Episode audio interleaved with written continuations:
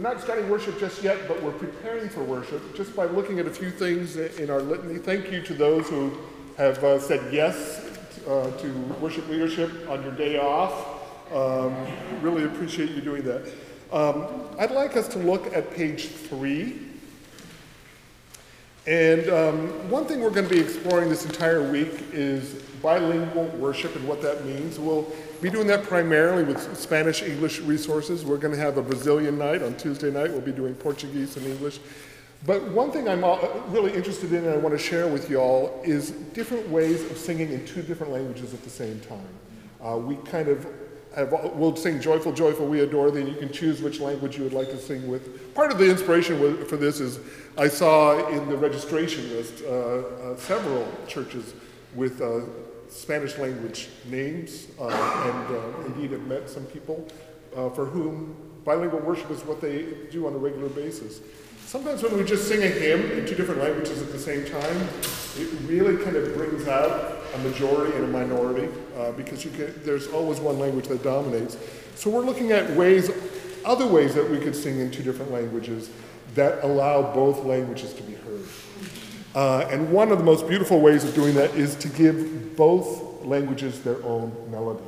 And that's what we have at uh, page three. So I just want to teach that to you so that when we get to this spot in worship, it feels very natural. Uh, so let me uh, teach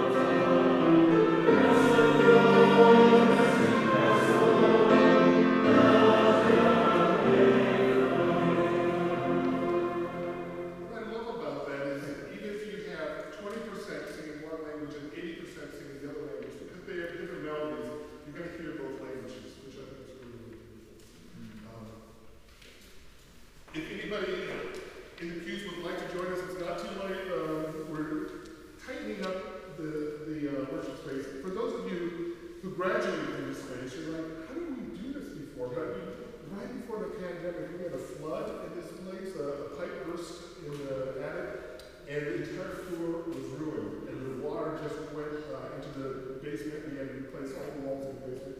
And then the pandemic hit. bam, bam. Um, we used to have pews here, if you remember, that were face forward and bolted down. Um, and we said, we don't need those pews back. We can just use chairs. That way, when we have small groups worshiping, it can be nice and intimate this way. Um, so we were on page five. No, we were on page what? Six? Three. Sorry. Page three. So we'll sing first, as it says in Spanish, and then English. We'll sing it a third time in whatever language you'd like, and we have this nice choral sound. And then um, um, Luis is going to read.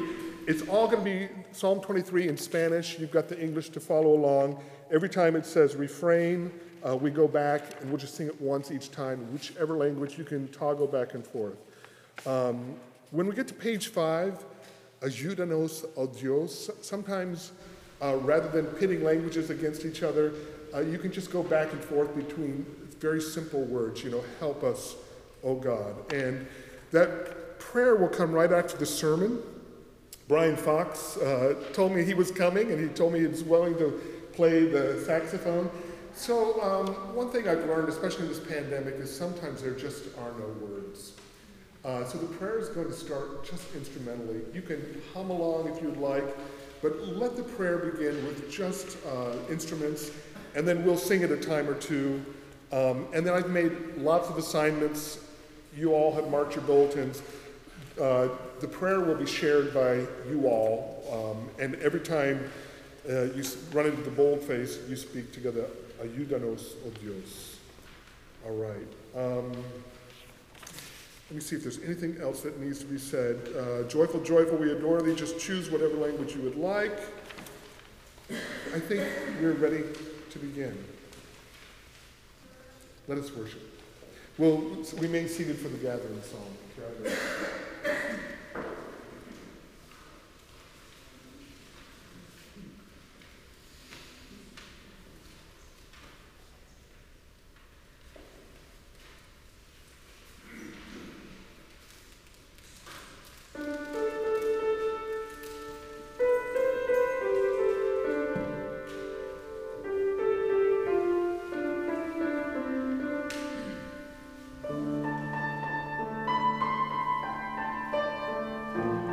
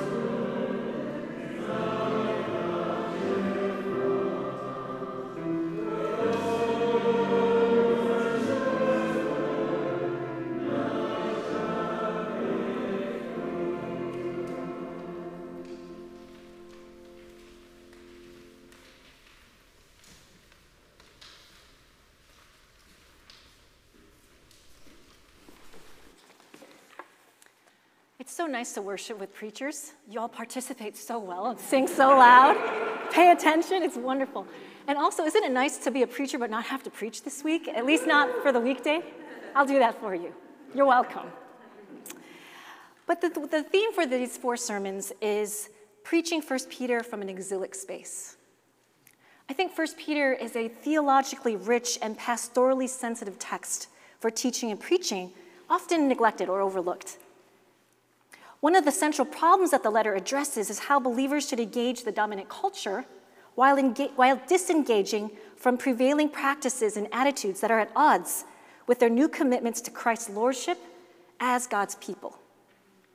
So these four sermons are going to seek to untangle 1 Peter's concept of election, nationhood, and exilic identity for more recent expressions of Christian nationalism and American exceptionalism. And in so doing, I hope to offer a vision for what it looks like when Christians voluntarily embrace an exilic orientation toward the world while belonging to and becoming and being the household of God. Hear now the reading of God's word 1 Peter 1 1 through 9. Peter, an apostle of Jesus Christ, to the exiles of the dispersion in Pontus, Galatia, Cappadocia, Asia, and Bithynia, who have been chosen and destined by God the Father and sanctified by the Spirit to be obedient to Jesus Christ and to be sprinkled with his blood. May grace and peace be yours in abundance. Blessed be God and Father of our Lord Jesus Christ.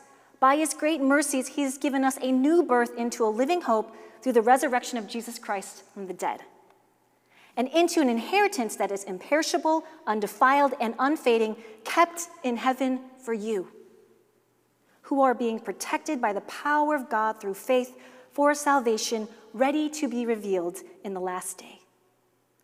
In this you rejoice, even now for a little while you have had to suffer various trials, so that the genuineness of your faith, being more precious than gold that though perishable is tested by the fire, may be found to result in praise and glory and honor when Jesus Christ is revealed.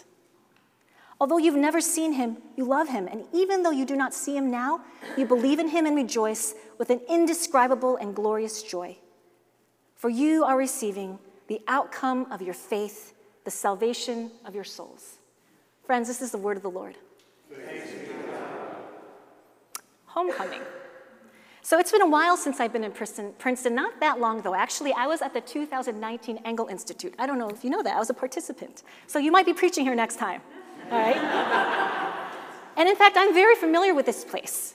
Uh, my husband and I moved here, uh, I think in 2003, and I did my MDiv and then my PhD. So over eight years, we lived here. And we got our first dog, my first mini schnauzer, um, in New Jersey.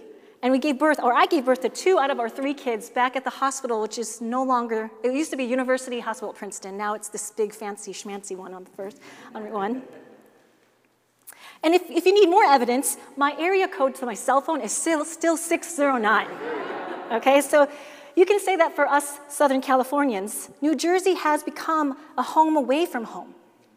One of the few places where we stayed long enough to put down roots. But what makes a home a home anyway? Home is, for a lot of us, just a place where we were born, or it may be a place where we've lived for a long time. But it's also a context and a web of relationships where we belong or wish to belong. I think it's safe to say that almost all human beings have the innate desire to belong, to be safe, to be oneself, to be loved among um, friends, family, to find rest, to have common memories, common values and practices and rituals, perhaps, and even to experience hospitality. And I'm even speaking to the introverts in here who have been all messed up from pandemic and, and don't know how to socialize anymore, even you. We all desire to call a place home and may even have the privilege of, of calling many places home. But it's also possible to live in a literal house or a home and to even be known and find a place familiar, but to feel emotionally and spiritually homeless and scattered. Acclaimed author Viet Thanh Nguyen explains how the universal preoccupation with home becomes, quote, particularly dire for those whose identities make them vulnerable to threat of never belonging. This has certainly been the case for Asian Americans whose experience with racism in the United States has often occurred through being painted as the perpetual foreigner, the yellow peril or brown terror, with unbreakable ties to a land of origin or ancestry, end quote. Foreigners have a fraught and precarious relationship with home.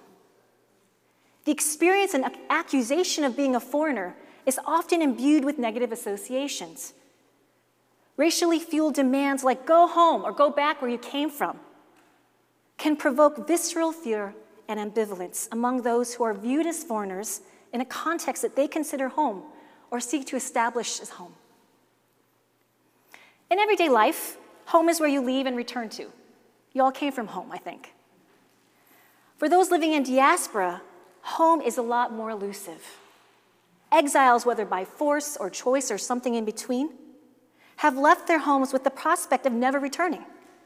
Thus, exiles and immigrants forge new homes in places where they may never quite feel at home or be perceived as being at home.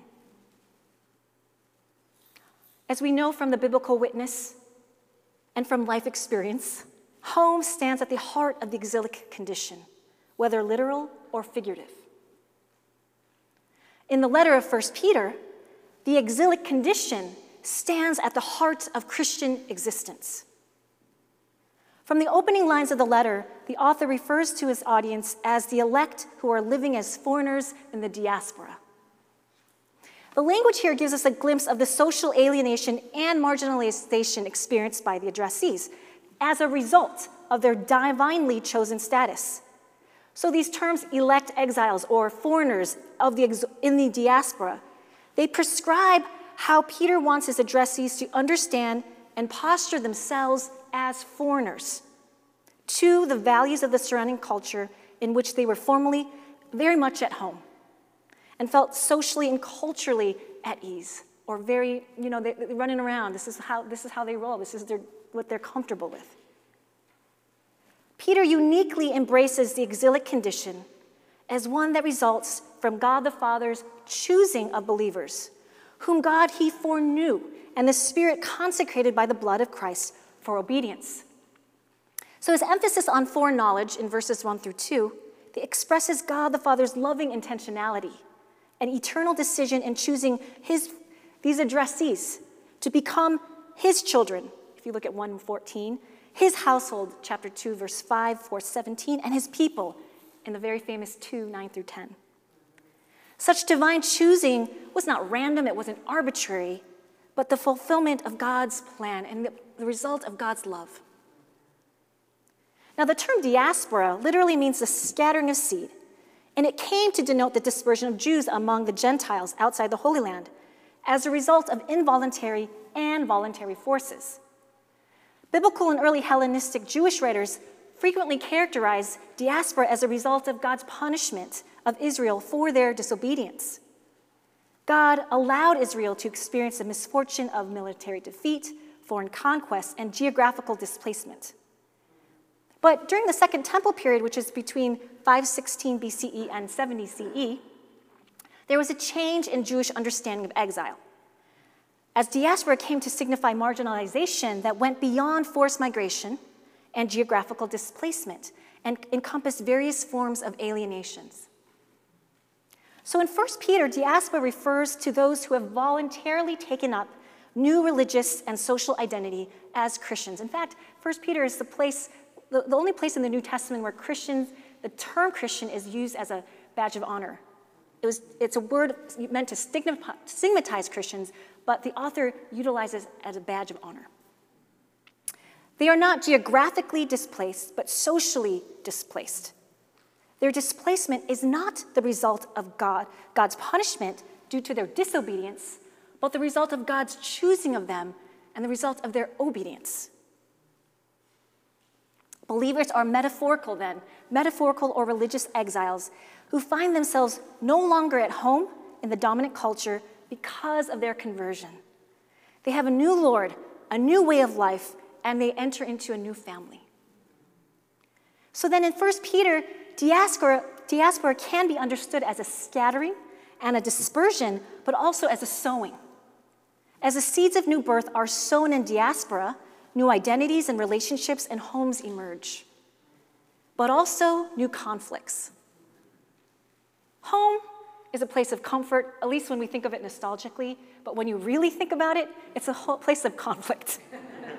Struggle and conflict can also characterize home, am I right? And more literally or physically, think of all the refugees from Afghanistan and Ukraine who recently fled their homes and home countries because of war and hostility. Homes can also be filled with all kinds of dysphoric emotions. It can be a site of comfort and discomfort, of belonging and unbelonging. Nguyen makes the important point that, quote, living with a degree of homelessness might be a necessity. There can be a danger in being too much at home, too secure, end quote. I think for the author of 1 Peter, there can be a danger in being too much at home and too secure in the dominant culture. Thus, he urges believers to take up residence on the margins, to voluntarily act as foreigners. The letter, you see, is addressed to those who are very much at home in the dominant culture, who are struggling, in fact, to disidentify with the former way of life they face very real and persistent pressure to conform to the attitudes and customs and behaviors that characterize who they were before be- becoming Christian and who they are no longer. So, the assurance to new birth to a living hope and to the promise of a heavenly inheritance would have brought tremendous hope and comfort to those who were losing their birthright, their inheritance, their social standing, and their relationships. What grows out of new birth is what Joel Green calls the conversion of the imagination. It's a dramatically different way of seeing, of thinking, and behaving. So, in being born anew to a living hope, believers have become like foreign born people. They have become resident aliens. They are now culturally homeless in the sense that their new identity in Christ makes the strange familiar and the familiar strange. We talk about new birth. We talk about being Christian. We talk about that process of maybe becoming Christian, even. But we forget that new birth results not just in the comfort of being chosen by God, but it results in conflict. The opposite, it's not comfort, but conflict. New birth, it decenters. New birth, it destabilizes. In 1 Peter 6, or 1 6 through 9, Peter brings together two strange concepts suffering and joy. After describing their heavenly inheritance that does not diminish, degrade, or depreciate in value, the author takes for granted that believers will experience various kinds of suffering and hardship. They are living hope in what God has done and what God will do in the future. That living hope does not take them out of present difficulties, but rather brings them into greater difficulty with those who were once familiar to them and within places and spaces that used to feel at home or like home. A life transformed by Christ not only refrains suffering as a result of one's following in the way of Christ, but also brings about more suffering because the way of Christ is so contrary to the ways of the world, or it should be. For one, being ex- elect exiles or those who are born anew to a living hope does not guarantee a home that accrues equity.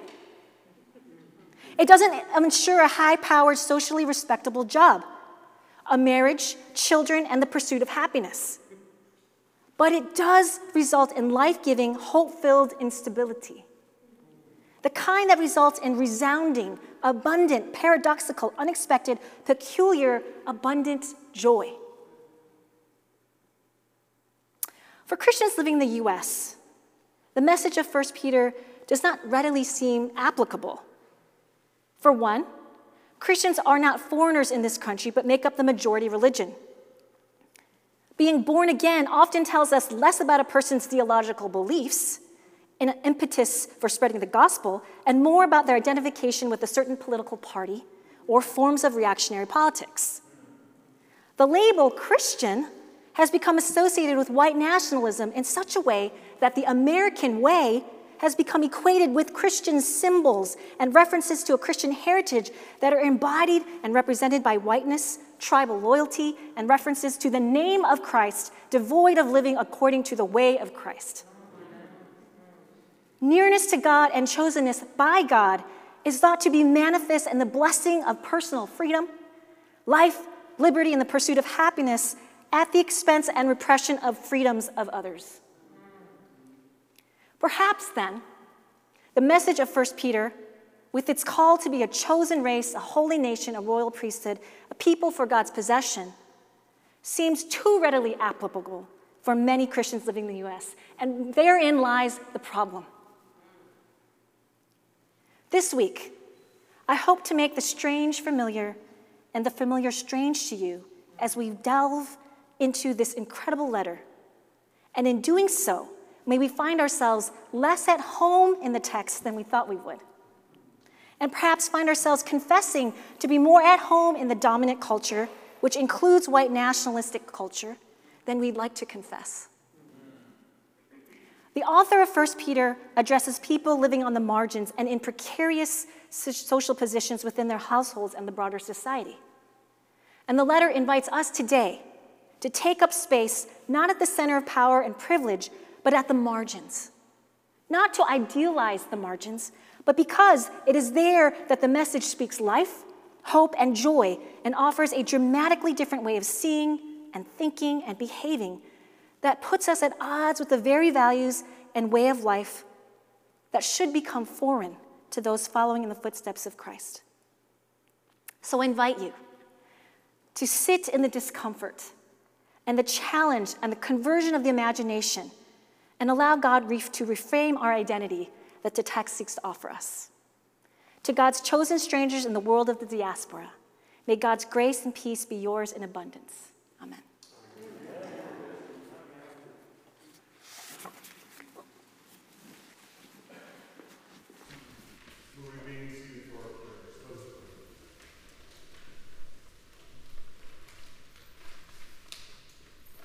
Mm.